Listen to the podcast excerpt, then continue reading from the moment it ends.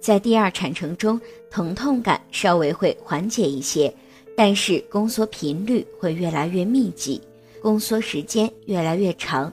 当胎儿下降时，胎头压迫到骨盆，准妈妈会感到有想向下用力的冲动。当胎头分娩出来时，准妈妈的会阴部位会有灼热感和延展的感觉。胎儿完全娩出后，剪断脐带，第二产程就顺利结束了。在宫口开全后，准妈妈要注意随着宫缩用力。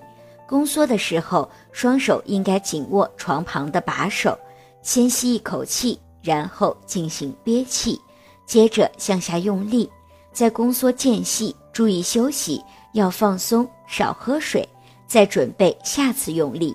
当胎头即将娩出的时候，要密切配合接生人员，不要再用力下柄，避免造成会阴部的严重裂伤。如果您在备孕、怀孕到分娩的过程中遇到任何问题，欢迎通过十月呵护微信公众账号告诉我们，这里会有三甲医院妇产科医生为您解答。十月呵护，期待与您下期见面。